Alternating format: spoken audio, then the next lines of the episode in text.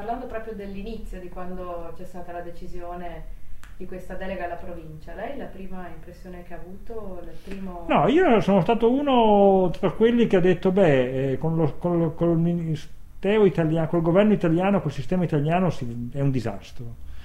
Io sono stato a Roma tante volte al Ministero, viviamo di questa follia regolamentare fatta, fatta per fatta non per dare la possibilità a chi vuole fare bene di fare bene, ma fatta per chi vuole delinquere di non impedire a chi vuole delinquere di farlo. Questa è la sostanza. Cioè, noi abbiamo un sistema normativo che è tutto disegnato per impedire di fare qualche cosa.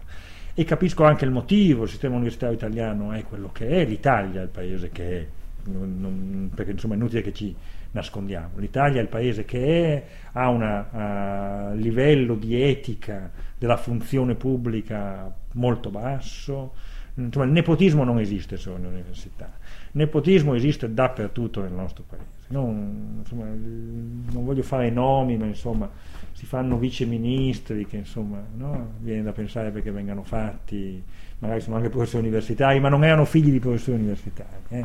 Quindi insomma purtroppo è un paese e un governo che è uno dei migliori governi che abbiamo avuto da tantissimo tempo, non, insomma, quindi dire, è un caso eccezionale anche positivo. Quindi è un problema diffuso. Quindi l'Italia è un, è un paese che, che, ha queste caratteristiche e che purtroppo è governato a divieti. Allora i divieti impediscono di fare, cioè, qualche volta dovrebbero impedire di fare il male, ci riescono anche poco, ma sicuramente impediscono molto spesso di fare il bene. Il bene nel senso la cosa buona, insomma la cosa che si vorrebbe fare.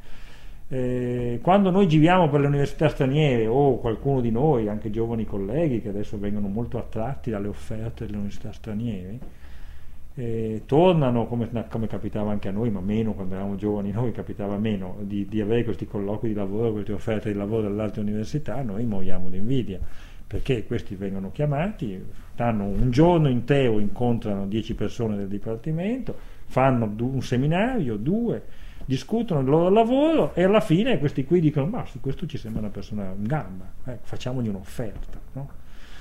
Ecco, eh, noi non possiamo fare questo, dobbiamo seguire le procedure complicate, che poi sono anche mascheramenti di cose che non si dovrebbero fare, no? perché qualcuno si renderà anche conto che tutto il nostro armamentario concorsuale non ha garantito quasi nulla, eh?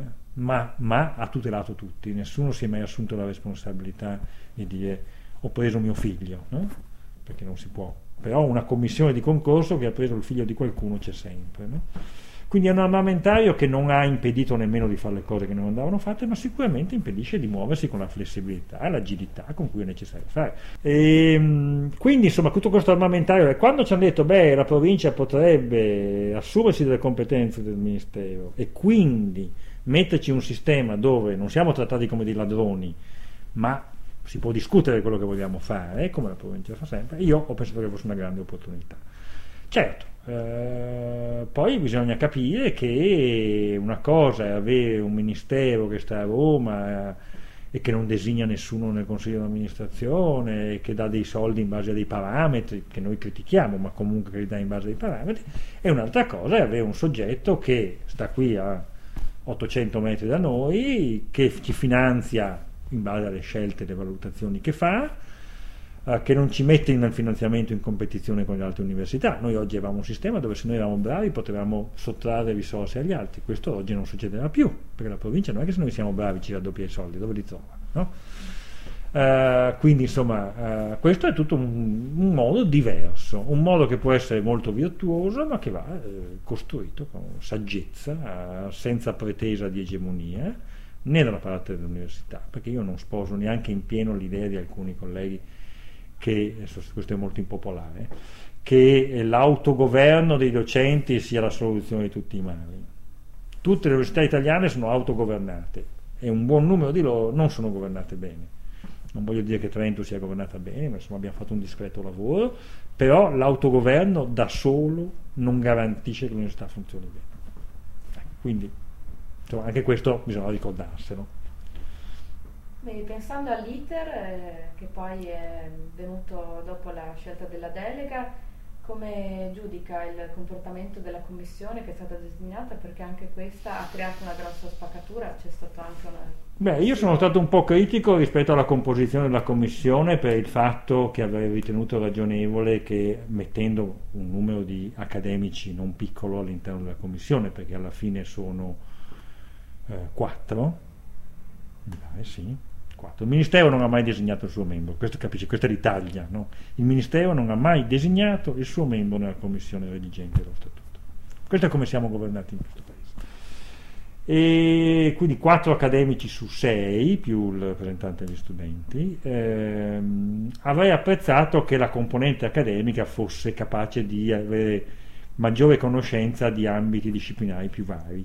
Ho trovato che fosse eccessivamente eh, focalizzata sull'area scientifica persone, persone di grandissimo livello, eh, per scienziati di grandissimo livello. Uh, l'unica persona di non di area scientifica è un giurista, tra l'altro un giurista che non è stato messo lì perché è un giurista particolarmente conoscitore delle questioni. Eh, insomma, diciamo che non, non, ho apprezzato la composizione dal punto di vista disciplinare della componente accademica della commissione.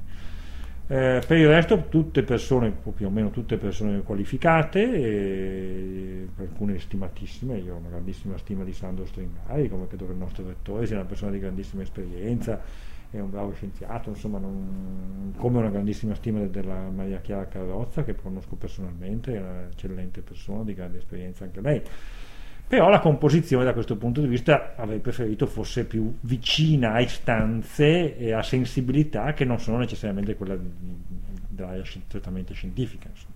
Anche